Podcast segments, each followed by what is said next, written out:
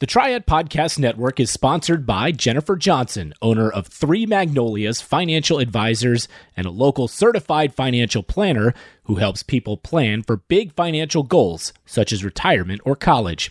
Especially now, navigating markets is challenging, particularly for those gearing up for retirement, young professionals, business owners, or retirees. Am I saving enough for retirement? As a business owner, do I need a workplace retirement plan to attract and retain key employees? Am I using the right individual investment strategies? Personally, I had some of those questions. Plus, how do I save for my kids' college education? So I went and got local independent advice from Jennifer and her team at Three Magnolias Financial Advisors. They're located in Winston-Salem, and you can get started like I did with a complimentary, no obligation consultation right here in the Triad. Just call 336 701 1600 or email Jennifer at the number three magnolias.com.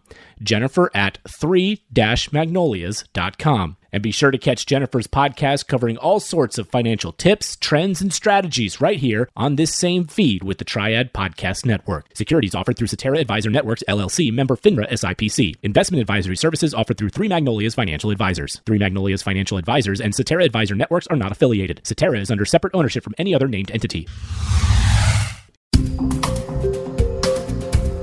You're listening to the Locked In Podcast.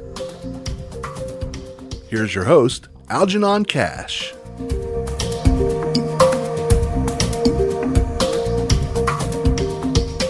I'm Algernon Cash, and you're locked in. Over the past several weeks, I've been highlighting a lot of what went on in the North Carolina General Assembly's short session. I know so many of the legislators that work in Raleigh don't believe any of these sessions are short. Um, they're all long. Um, so we want to try to keep the audience informed as to what went on in the session, what passed, what didn't pass, what can you look out for on the horizon. Um, we did have a political roundtable um, last week, and that that conversation is still available on the podcast and the Facebook page. Um, we had Mitch Kokai from the Carolina Journal, also with John Locke Foundation, uh, Senator Krawiec, as well as Representative Hardister, uh, joined us for a roundtable. And coming up in a couple of weeks, I'll have a business roundtable uh, with North Carolina Treasurer Dale Folwell. And we'll be talking a lot about sort of economic development and North Carolina now being ranked number one for business in the country. So a lot of things happening here in North Carolina. Today, I've got our friend Representative Dr. Amber Baker is on the line here with us today. And um, Dr. Baker, you guys, despite it being a short session, it was very active. Um, I always like to start out with the question of what are you most proud of, and may- maybe what are you disappointed about from this session? Well, I think what I would be um, probably not most proud of, but definitely satisfied is that both in the long session and the short session, we were able to get budgets passed. And that's something that we have not been able to do for several years now. So definitely um, glad we were able to do that. Um, I think, you know, what I'm probably most disappointed is once again, um, we didn't we didn't fulfill our obligation to pass Medicaid expansion when we were so close and um, failure to, to continue to pay our um, teachers at a rate that will kind of thwart some of the exodus that's occurring as a result of the low salaries and not being able to give our retirees cost of living raises. And so those those two big things um, were really concerning for me. Yeah, and those cost of living increases are critically important right now when we're seeing um, the inflationary pressure that, that we're mm-hmm. seeing in our economy. I know the um, consumer price index came out today, and um, prices are up eight and a half percent, um, highest um, or, or fastest rise in prices that we've seen probably since around 1981, 82. So yeah, those cost of living increases are pretty important right now. Um, everybody seems to be happy that a budget got passed, and it, it looked like at least for a moment uh, Republicans and Democrats were able to get somewhat on the same page um, mm-hmm. to pass a budget. What I thought was really interesting is your number one disappointment from the House side happened to be um, Senator Krawiec's number one disappointment from the Senate side. Um, she really thought Medicaid expansion was going to pass. A number of Senate Republicans have actually gotten on board now with, yeah. with Medicaid expansion um, to the chagrin of a lot of conservatives that are out there. Um, and now they say the the major obstacle to passing Medicaid expansion is no longer Republicans, but more so like the healthcare stakeholders out there. They seem to be in opposition to this to this bill. Well, I, you know, personally, I can't attest to that. Um, I've not gotten any calls or um, any any emails to to to that end. Um, but we do have the word of the speaker that come December, when they finish their their study, as if we need to study this anymore, um, that we will take a vote um, on Medic- the Medicaid expansion bill. Um, so I am hopeful that he keeps his word. I think it's long overdue. Uh, we have so many people that are in need of it, not not just poor people, right? We got working people that can't um, afford health care. Our rural areas can benefit from the amount of revenue that's going to be generated. So, uh, one of the things I've learned is that while I, I have an obligation to Forsyth County um, specifically because they elected me, I also have worked really hard to see how the decisions we make in Raleigh impact some of our surrounding counties and our rural areas so that when I'm making a decision, I'm making it with a full informed perspective and not just my narrow perspective based on my lived experiences here in Forsyth County. And I think that's very profound. Um, you know, to to to be in that position and say, you know, I represent the the the the entire county and not just the east part of the city. And and and that that's i think that's a very very good perspective to take. And and you know i think when you think about medicaid you also have to consider the fact that just in the last few years because of the pandemic um, because of all the emergency medicaid expansion that has happened you've got a lot of working class people who are now on medicaid. So if we don't figure out how to get uh, medicaid expanded here in north carolina it's working class people that are actually going to get thrown off the rolls. And so um, I, am I'm, I'm hopeful as you are, and actually pretty optimistic that Medicaid will get expanded now that you've seen so many of the um, Senate Republican leaders um, sort of sort of get on board with the bill. If you're just not joining us, you are locked in. We are having a conversation about the North Carolina House and the North Carolina General Assembly short session, which has ended, and just trying to highlight some of what happened in this past session. The other voice that you hear locked in with me is Representative Amber Baker, who represents Forsyth County in the House, and um, just having a conversation about some of the things that she's proud of and some of the things that she's most disappointed by in this last session. You know, the other thing that we thought was going to pass, Representative Baker, was this um, medical cannabis bill. Yeah. Um, again, very shocking. Uh, a number of powerful Senate Republicans on board with the bill, um, including Senator Rabon, um, who who chairs the Rules Committee. Um, and uh, you know, but the bill made it to the House side and just just couldn't couldn't get it through. We did have um, Ed Haynes who come on the show, and you know he's with this North Carolina Medical Cannabis Association and he actually said it was the Black Caucus on the North Carolina House that on the North Carolina House side that held up the legislation. What what would, what would be your reaction to that? I don't know that that's accurate because I think that there were a number of of opponents of the bill on both sides, not just the Black Caucus. I think um, people that have some concerns still have the misunderstanding that uh, marijuana is not necessarily a gateway drug to um, other drug usage. And so I think educating everyone to help them to understand that that's not the case. And you know that um, as long as we don't consider all of our options concerning cannabis, that disproportionately um, people of color have been um, criminalized and um, they have received higher sentences for lesser uh, quantities of marijuana. So I think it's time for us to have an honest conversation um, and, and to stop making our concerns um, a moral debate, right? We, we tend to get lost um, in a lot of issues and we, we want to crouch the, our, our discontentment on bills as a moral issue. Um, and so I think that we do ourselves an injustice when we do that um, because grown people can make grown people decisions, and there are a number of things that are plaguing our communities um, that we need to address um, that have very real consequences. And you and I have talked about the sweepstakes, but we don't talk about that, right? Yeah. Um, the sports betting bill, that bill, I don't know why that bill died, but for a whole news cycle, we talked about why that bill didn't pass when there were other very real issues that we needed to stay focused on and trying to address. The Triad Podcast Network is presented by Icon Custom Builders in Winston-Salem. We've all been there. You're thinking of making some changes around the house. So, what do you do? You take to social media, ask for recommendations to make those home improvements, and inevitably, you get 20 responses, and each one has a different answer. You're even more confused. Well, we're here to make it easy for you. Just talk to our friends at Icon Custom Builders. Whether it's a large or small renovation, they've been transforming homes in the Triad since 2005. And like we've been saying for several months now, chances are you've got more equity in your home than you realize.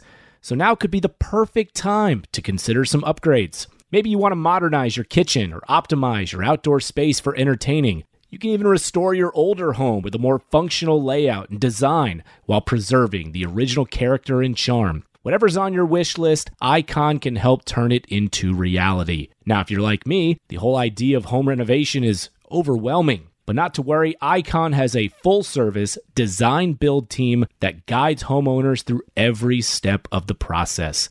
Just visit their website, iconcustombuilders.com, to schedule a consultation and start your dream project today.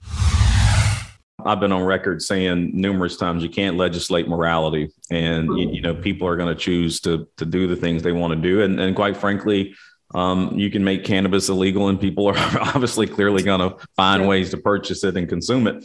Um, so I, I, do think sort of bringing those people out of the shadows and bringing the cannabis economy out of the shadows and, and, and more into the public space makes a lot of sense. I, I'm, I'm actually happy to see some very powerful Republicans finally get get on board with this idea because they they've resisted and fought it for for a while. Still, a lot of Republicans in the Senate not on board with it. I think this was the first time we saw a bill come through the Senate side where Republicans didn't actually have a, a, enough of their their caucus actually voting for it. It passed out of the Senate with the help of a lot of Democrats, um, but if it would have been left up to Republicans, it, the bill would have still failed. I think that's going to be a bill that we see come back up in the next session. I, you know, I think they'll continue to work on that bill and hopefully try to get more more people on board with supporting it.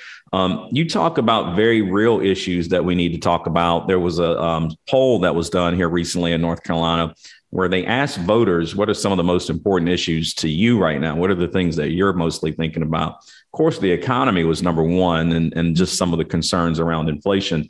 Um, but the the second one that really took notice to me because I was I was a part of a leadership group this this year that was working on this issue was housing. Um, and as we start to see all this economic development and all these people wanting to move to North Carolina and North Carolina being ranked as number one for business and all these great things that can cause people to get into our state, um, we got to have places for these people to live, um, number one. And we also got to make sure we have adequate housing um, for the people that are already here, the, the residents that already call North Carolina home. We can't price them out. Is there any real substantive debate happening right now in the General Assembly or on the House side around how do we address this this this housing crisis that we're in here in North Carolina? Well, you know, Algernon, let me go on record as saying that, you know, when when you first brought me on and I first um, got pushed into running, you know, housing, education, and workforce development were my three major topics. And remember, I said that they're intertwined. And in order for us to really get better schools. We've got to get people into higher paying jobs and we've got to give them health care and then they've got to be quality places for them to live. And so, um, you know, so this is not a new thing for me. Like, you know, it, has been very real. And, and part of what um, I've found probably most frustrating, for lack of a better word, is that you have so many legislators that are really out of touch with just how um, much people are suffering, right? And so, because I try to stay close to the people that I represent, I, I have a very real sense about what people are going through. And so, um, met several times with um, the Realtors Association mm. because, of course, their concern was um, the, the, evictions and how they were going to weather that storm. Well, now that we've moved away from the moratorium, we've got to think strategically about how do we create um, quality work. I'm going to say workforce housing, right? Moving away from affordable because affordable for who? Right? Affordable for a retiree is going to look different than affordable for someone that's making eight or nine dollars an hour. Affordable for uh, someone making eight or nine dollars is going to look very different from a recent college grad. So, affordable is not necessarily um, the best way to describe it. Um, and I just don't think that um, there is a serious conversation around it because if it doesn't directly affect the people who are making the bills, I just think that there is some insensitivity to what those issues are. And I think with the housing situation, it's not a new thing, um, but it is it has reached crisis level. I think here in the city, I've heard the mayor say several times, I think we're 50,000 units short. Yeah. Well, what is the plan for that? We see all of these beautiful apartments going up but yet we don't have a plan. And, you know, uh, myself, along with Representative um, Terry, Evelyn Terry, and Senator Lowe, we were able to get the conveyance bill passed this year, which uh, my understanding that that had been se- there have been several attempts at that. So I do know that the that the city is working specifically for Forsyth on a plan for how do we begin to abate some of those um, housing situations. But we really need a plan like yesterday. So we don't need to still be building this plan when we knew that there was some shortcomings that was coming down the pike. But overall, that's not been a conversation, right? Because again, we passed. I, I think there's there's been like over 400 bills that have you know been filed, and uh, everything from festivals to a vigorous debate on a vigorous debate on uh, making uh, muscadine juice required in schools. Right? Um, those things are not. I, I'm sure to somebody those are important issues, but when we're talking about bread and butter table issues, um, I think that's part of why um, people are frustrated yeah. Um, not only with Raleigh, but with DC and with politicians in general, is that there is just a lack of sensitivity of what our people are going through.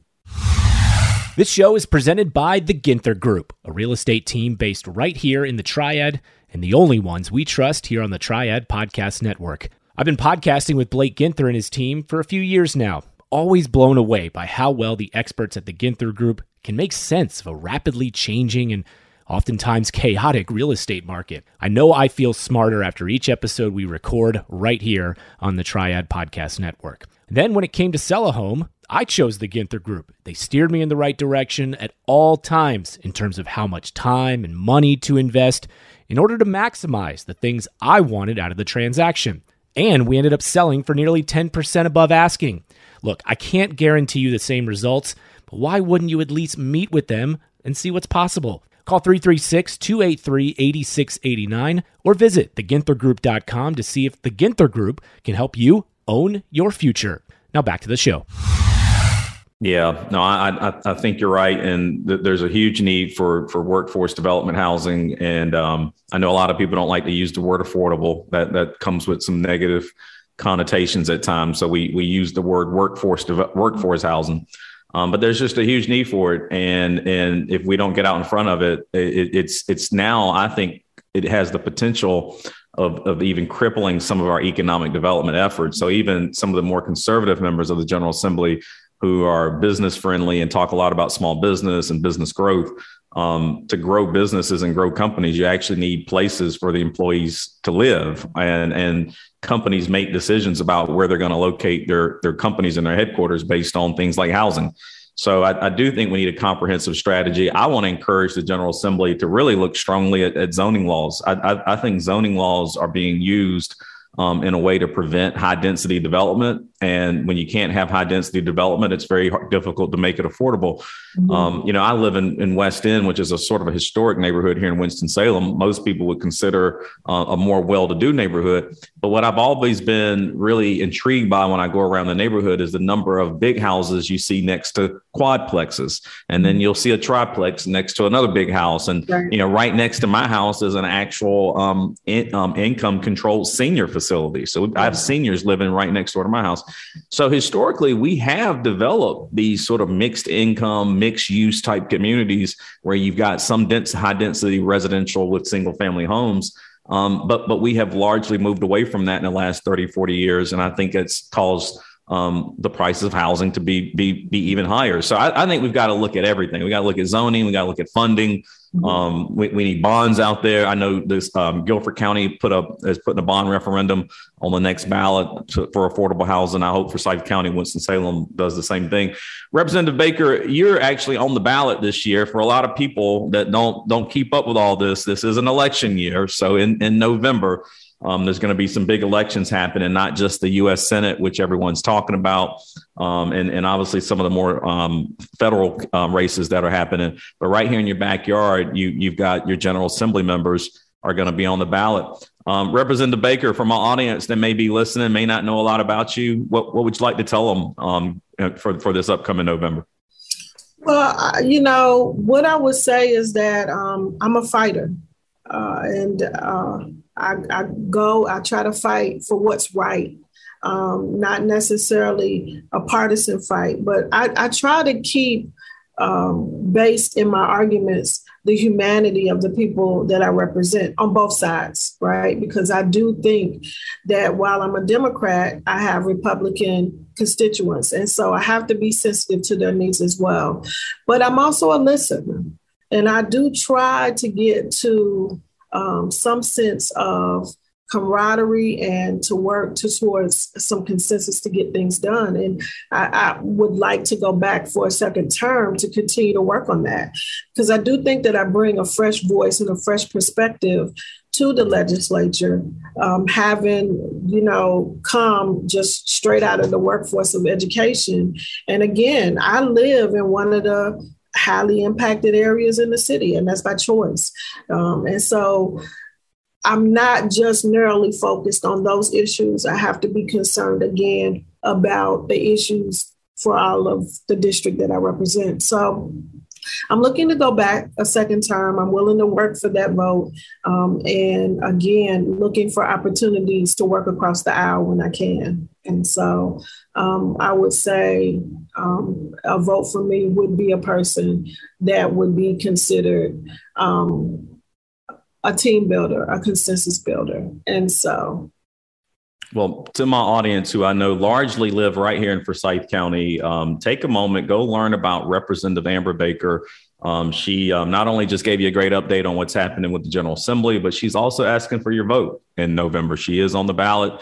Um, she's a regular guest here on Locked In. She's always made herself available to come and, and share insight, and she's a good friend of mine. I'll, I'll just go ahead and throw that out there as well. So go learn more about her, and and if you're compelled to do so, cast a vote for Representative Baker in November. Representative, thank you for locking in with me and to my audience. Thank y'all for locking in. Make sure you stay tuned to WTOB every Sunday morning at 7:30 because that's where you can lock in with me. But if you happen to miss it, hopefully you're subscribed to the podcast and you can download that on Apple, Pandora, Spotify, wherever you get your favorite podcast. You can lock in there with me and make sure you do follow Algernon Cash on Facebook, Instagram, and YouTube. And until next time, y'all stay locked in.